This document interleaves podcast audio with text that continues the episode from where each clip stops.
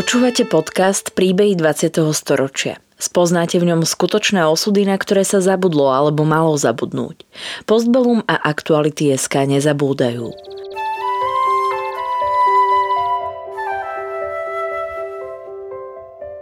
Vďaka konkrétnym príbehom sa dozviete, akým osudovým dilemám museli naši rodičia, starí rodičia, prarodičia čeliť.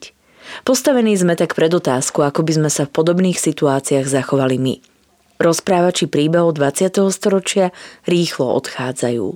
Ich spomienky sú dôležité nielen pre nás, ale aj pre naše deti a ďalšie generácie, ktoré už nebudú mať možnosť sa s nimi osobne stretnúť.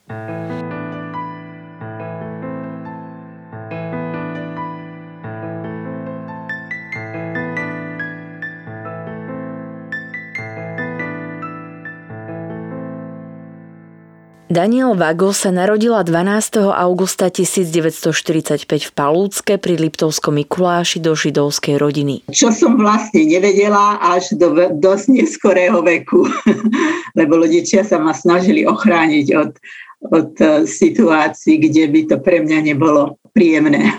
Keďže sa Dana narodila chvíľu po skončení vojny, jej mama sa veľmi zľakla a rozhodla sa jej židovský pôvod poprieť. Do rodného listu uviedla meno Danka Slezáková a pod rovnakým menom bola aj pokrstená. Svoj židovský pôvod nemala nikdy vysvetlený a vôbec prvýkrát sa o ňom dopočula, až keď mala 7 rokov. Pamätníčkin otec Arnošt Unger a matka Edita, rodina Schlesingerová, sa zosobášili tajne v roku 1943. Nakoľko pochádzali z dvoch rozličných kútov Slovenska, Arnošt z Liptova a Edita z Bratislavy, spečatiť ich lásku nebolo práve najjednoduchšie. Spočiatku sa mamička schovávala spolu s rodinou v rozostavaných domoch pre robotníkov v Bratislave. Bolo to viac než náročné, keďže išlo o 11 člennú rodinu, z ktorej bola práve Edita najmladšia – Editina staršia sestra Marta sa pripojila k bratislavskému odboju a rodine donášala správy, čím im veľmi pomohla. Chytili ju koncom 44. roku v decembri, e, ju chytili a žiaľ a v raju veľmi mučili a s posledným transportom sa ju poslali do Ravensbrücku a tam zahynula.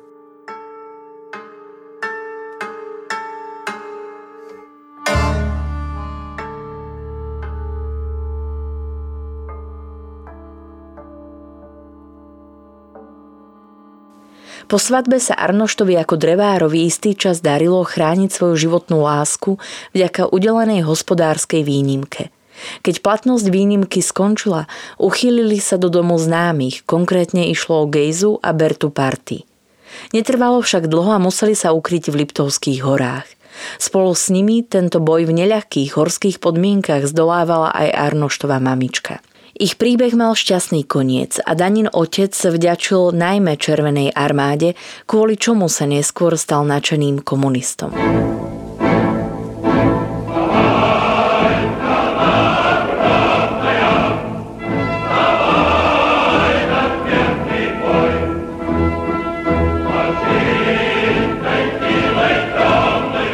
Otcová rodina však nemala také šťastie.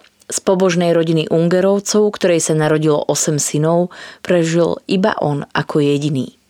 Po vojne sa osobnosti oboch rodičov veľmi zmenili a súčasťou ich každodenného života sa stal smútok a bolesť, ktoré nebolo možné vytesniť.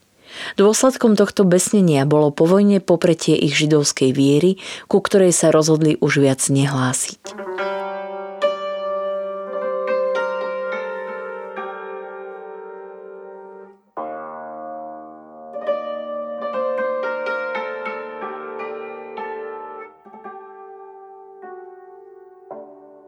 Krátko po vojne sa Danina rodina rozhodla presťahovať do Banskej Bystrice, kde otec získal výhodné pracovné podmienky.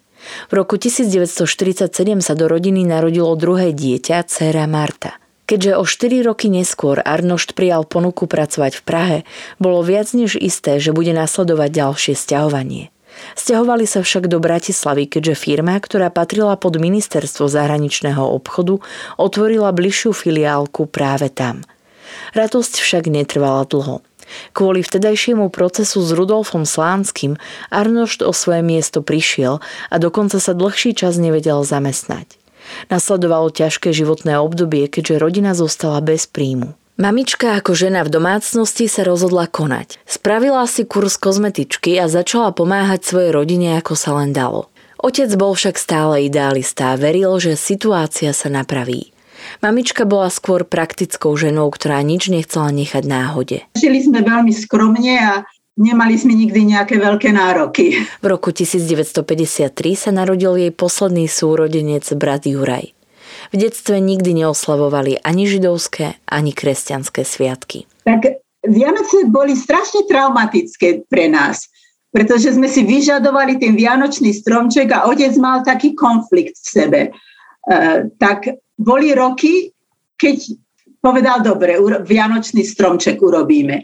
Tak, ale tak sa s tým trápil chudák, že často hodil ten vianočný, nešlo mu to zdobiť a proste mal taký, bolo vidno, aký mal v tom konflikt. Ale boli roky, keď sme mali tie, tie vianočný stromček aj so salónkami.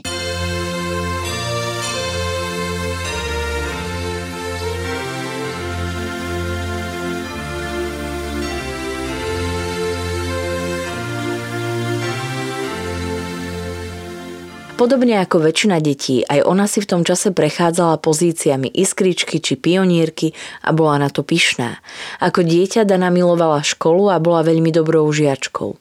Navštevovala základnú školu na Kvačalovej a hoci bola hanblivej povahy, preslávila sa svojim neobyčajným recitátorským talentom. Drahá naša súdružka učiteľka, z lásky a vďačnosti príjmite tieto kvietky, ktoré vám venujú vám sverené dietky. Kvietky sa zvednú, lež naša láska nikdy nie, veď vy ste boli prvá, čo naučili ste nás čítanie.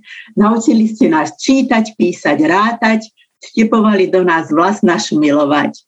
Po prázdninách dovidenia voláme vám všetky, spomente si kedy tedy na vás milujúce dietky. Nasledovala 11-ročná škola, teda gymnázium na Novohradskej ulici v Bratislave, ktorú úspešne ukončila v roku 1962. Detstvo ani ona, ani jej súrodenci nemali jednoduché. Rodičia boli v dôsledku vojny, ktorú prežili na svoje deti veľmi prísni a takmer nikam ich nechceli pustiť. Báli sa o ne. Takže tak strašne úzkostlivo sme boli vychovávané. S prijatím na vysokú školu nemala žiadny problém. Aj v tomto smere za ňu viac menej rozhodol otec. Tvrdil, že chémia má veľkú budúcnosť a tak bolo rozhodnuté. Išlo o Slovenskú vysokú školu technickú, znovu v Bratislave, čo znamenalo, že stále bývala s rodičmi. Štúdium jej nešlo práve najľahšie, ale dnes je svojmu otcovi za túto voľbu vďačná. Promovala v máji v roku 1968 a okamžite získala umiestnenku na Akadémiu vied, čo mohla byť zaujímavá práca, ak by na ňu pravda, že nastúpila. Rok 1968 sa niesol v duchu Dubčeka, teda krásneho, vzrušujúceho obdobia, ktoré prinieslo veľa nových informácií. Išlo však o zároveň veľmi neisté obdobie, keďže nik nevedel, či Rusi prídu alebo nie. Hneď po skončení školy sa Dane naskytla príležitosť prvýkrát vycestovať na dovolenku do Bulharska. S voľným lístkom prišla spolužiačka Tamara a Dana tejto ponuke nevedela odolať. Vycestovali spolu 5. augusta 1968, pričom ich dovolenka mala trvať 17 dní. Všetko sa zmenilo deň predtým, ako mali odcestovať domov do Československa. 21. augusta došlo k obsadeniu ich domoviny, čo sa dozvedeli deň na to prostredníctvom rezortných megafónov. Zároveň im oznámili, že sa všetci majú zhromaždiť na pláži, kde im vysvetlia ďalší postup. Na dohoda bola, že my teda na to zhromaždenie nejdeme, že sa budeme držať zvlášť a že uvidíme, že čo sa bude diať. No a ako sme, sa, ako sme počúvali, čo sa deje v Československu, tak Tamara povedala, Dana, nejdeme domov. Vedeli, že potrebujú peniaze a tak rozpredali všetko, čo mali, najmä silonky a podprsenky. V Bulharsku sa im potom podarilo kúpiť lístok na palubu privátneho lietadla, ktoré ich previezlo na bulharsko-rumunské hranice. Nachádzalo sa tu množstvo autobusov, ktoré prevážali československých občanov domov. Jedným z nich sa im podarilo prejsť do Rumunska, kde sa už vydali po vlastnej trase. Dostali balíček s jedlom a nocľah v ubytovni úplne zadarmo. Všetci ľudia naokolo boli viac než nápomocní. Dana vôbec nevedela, že Tamara je rovnako ako ona židovského pôvodu. Rozhodnutie odísť do Izraela preto privítali obe. Izraelský konzulát bol však v ten deň zatvorený a tak im napadlo, že tým správnym cieľom bude Viedeň. Tamara tam mala strýka a Dana veľmi dobrú známu – po príchode nočným vlakom sa jej podarilo vyhľadať v telefónnom zozname známu Magdalénu Mayerhofer, ktorá ju okamžite prijala s otvorenou náručou. A prišla so svojím synom, zobrali ma do auta a zobrali ma k sebe. Nepýtala sa ma slovo, nič, zobrali ma k sebe. E, ona žila so svojou star- mamičkou, ktorá bola stará pani a so svojím synom bola, bola teda nemala manžela vo veľmi skromnom bytíku, fantastickí ľudia. Ona sa o mňa postarala na začiatku mojej emigrácie a ja som sa do tej rodiny zamilovala.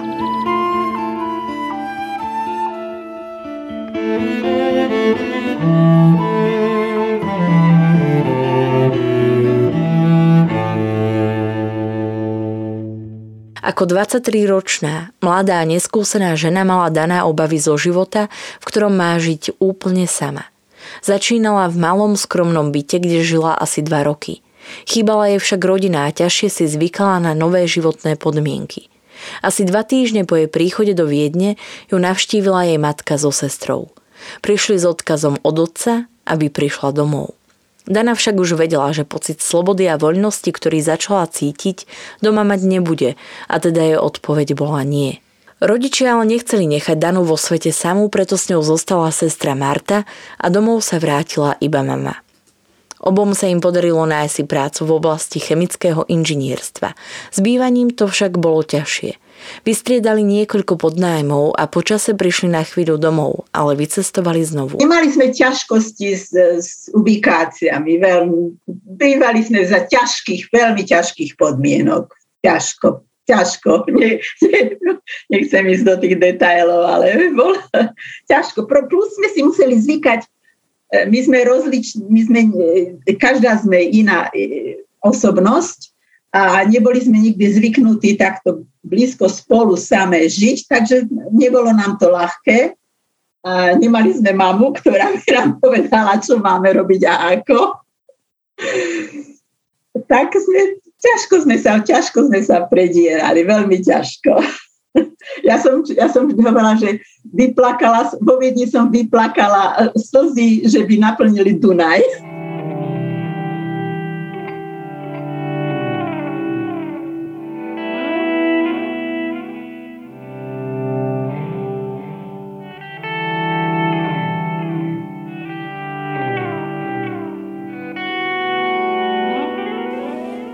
Vďaka novým priateľstvám vo Viedni sa Dana v roku 1969 dostala k medzinárodnej židovskej organizácii, ktorá organizovala seminár v Izraeli. Určený bol pre mladých emigrantov, ktorým chceli predstaviť túto krajinu a pomôcť im rozhodnúť sa zostať v nej.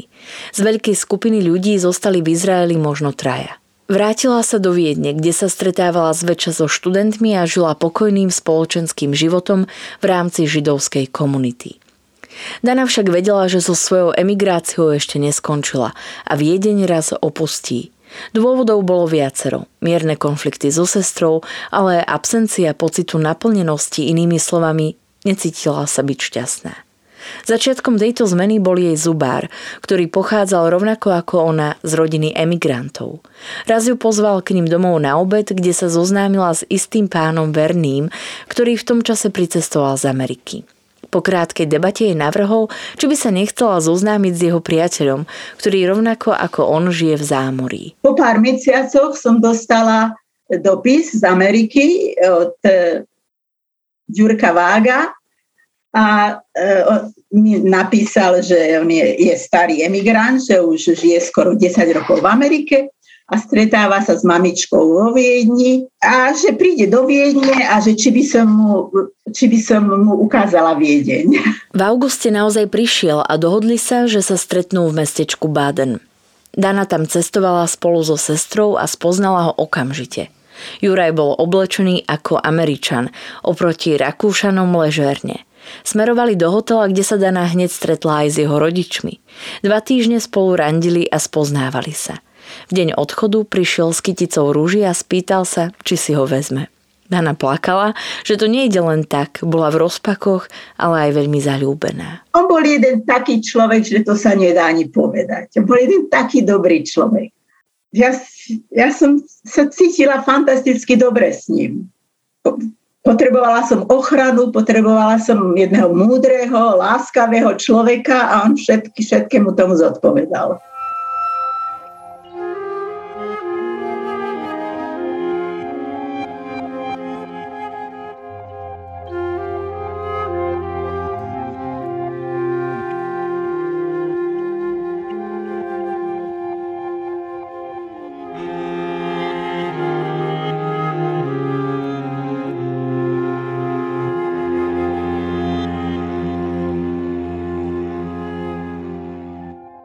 Dana teda súhlasila s odchodom do Ameriky, ale bolo potrebné najprv vybaviť víza, pričom jediné možné boli snúbenecké víza.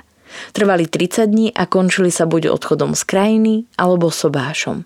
To vtedy Dana vôbec nevedela. Do New Yorku pricestovala 27. decembra v roku 1970. Mesto sa jej vôbec nepáčilo. Občas sa odhodlala ísť na prechádzku, navštevovala kurz angličtiny. Keď sa vízum blížilo ku koncu, Juraj sa jasne a bez okolkov spýtal, čo bude následovať. Dana reagovala spôsobom, že ľahšie sa zobrať ako nezobrať. Tak teda do toho išli. Na Danu však toho bolo príliš veľa naraz a občas sa zmietala v emocionálnej pasci. Napríklad, keď si pred výdajom mala ísť kúpiť šaty. Mala iba 20 dolárov a bola na to úplne sama.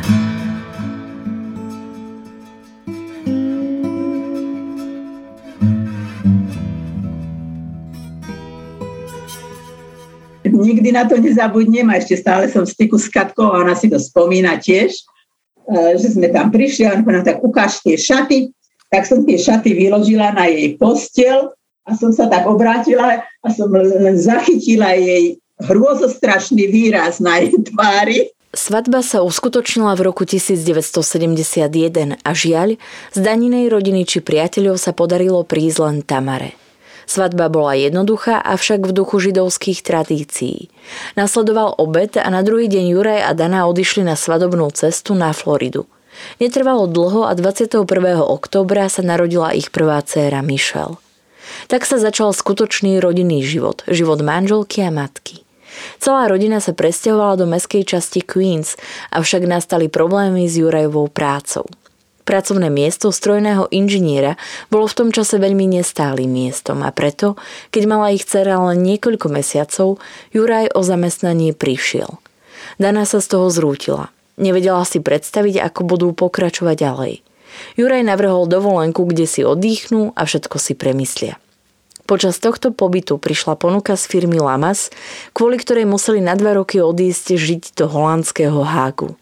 Táto zmena nebola jednoduchá, najmä pre ich dceru, ktorá si ťažko zvykala na holandské podnebie, ako aj na nový prístup ľudí. Dana síce mala záujem pracovať, ale nemohla si nájsť miesto a tak padlo rozhodnutie mať druhé dieťa. No ale sme si povedali, že e, e, nenecháme myšku samu vo svete, musí mať, musí mať súrodenca. Tak, tak sme sa rozhodli mať dieťa a narodil sa nám syn Dávid. Holandsku. A... Nakoniec tam boli celkom spokojní a začali po Európe veľa cestovať. Dokonca niekoľkokrát navštívili aj Československo, keďže Dana odsúdená vo svojej neprítomnosti nebola. Jej mamička zariadila aj to. Vybavila jej legálne vysťahovanie na základe zákona o vydaji v zahraničí. Juraj však nervózny bol a oprávnene, keďže on odsúdený bol. Našťastie sa nič nestalo. Výlet bol šokom skôr pre deti ako pre dospelých. Skonfiškovanie Rubikovej kocky či anglických kníh bolo pre nich nepríjemným zážitkom. Keď nastal čas rozhodnúť sa, či pôjdu z Holandska späť do Ameriky alebo zostanú, boli na pochybách. Presvedčil ich až rozhovor so známymi, ktorí ich nabádali, aby sa vrátili späť do Ameriky, že jedine tam bude vždy sloboda, sloboda pred Rusmi. Rovnako ich v tom čase presvedčila aj úroveň škôl – v roku 1976 sa teda vrátili. Nemali kam ísť, ale našťastie ich k sebe do New Jersey pozvali priatelia Romanovci, u ktorých strávili niekoľko týždňov. Neskôr si prenajali apartmán a krátko na to kúpili dom. Finančne boli vtedy zabezpečení najmä vďaka úsporám z Holandska. Týmto sa predanú a jej rodinu začal skutočný americký život. Keďže v Amerike platí zásada, že všetci musia niekde patriť, snažili sa aj oni zapadnúť. Sme sa rozhodli s Jurom, že že budeme deti vychovávať v židovskej viere. Daniel našla komunitu, v ktorej jej deti bez problémov prijali hneď. Nakoniec sa vďaka cére priučila židovským tradíciám aj ona. David nebol výnimkou a rovnakú školu navštevoval aj on. Daniel však nebola iba matkou, bola aj ženou, ktorá mala so svojím vzdelaním veľkú šancu si po materskej dovolenke nájsť dobrú prácu. Jej prvou pracovnou pozíciou po dlhšom čase bola práca laborantky v mraziarenskej firme. Bola to síce dobrá práca, ale málo platená, preto sa rozhodla ísť ďalej. V roku 1980 dostala z firmy Lamas ponuku pracovať v oblasti chemického inžinierstva. Všetko bolo pre ňu nové a zároveň náročné, ale naučila sa. Po dvoch rokoch sa však firma rozpadla a Dana prišla o ťažko vydretú prácu. Keďže Juraj pôsobil v rovnakej firme, bolo len otázkou času, kedy sa mu stane to isté. O rok bol prepustený aj on. Dana začala potom pôsobiť vo firme, ktorá sa zaoberala vzácnými kovmi, avšak Juraj dostal pracovnú ponuku v Connecticute a v roku 1985 teda nasledovalo ďalšie stiahovanie. Dana dala výpoveď a zamestnala sa v konkurenčnej firme svojho pôvodného pracoviska. Deti tam navštevovali veľmi dobré školy a manžel časom nastúpil na penziu. V roku 2002 prišlo viacero zmien, ako napríklad manželová choroba a potreba zostať doma, aby sa Dana mohla o neho starať. O pár rokov neskôr sa tiež cére Michelle narodili dvojčatá, čo Danu a Juraja prinútilo presťahovať sa znovu do New Jersey, aby jej pomohli. Potom v 2005 sa narodili Michelle dvojčatá e, predčasne, e, tak e, potrebovala pomoc, tak sme sa rozhodli predať dom v Connecticute. Michelle žila v New Jersey zase.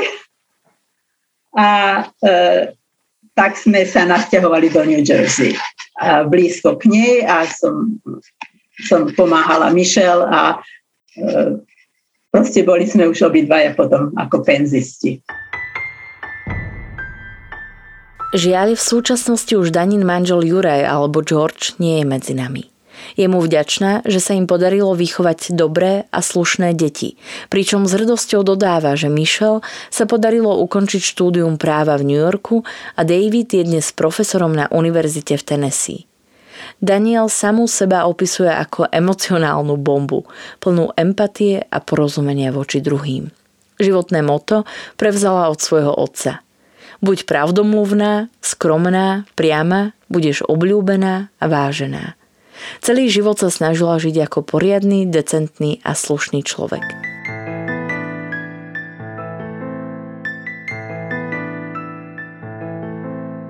Príbeh Daniel Vago v roku 2021 zaznamenala Sandra Polovková a spracovala Michaela Polovková. Príbehy 20. storočia v Postbellum zaznamenávame, aby sme o ne neprišli, aj keď tu už s nami ich rozprávači nebudú. Aby sme nezabudli na ich osudy a na hrôzy, ktorým boli vystavení a na dôležité okamihy našej histórie, ktorá dnes býva často spochybňovaná a pre mnohých je neznáma. Podporte prosím našu prácu aj vy pravidelným finančným príspevkom na www.postbellum.sk. Ďakujeme. Podcastom vás prevádzala Sandra Polovková a spolupracovali na ňom Nina Pompošová a Marian Jaslovský.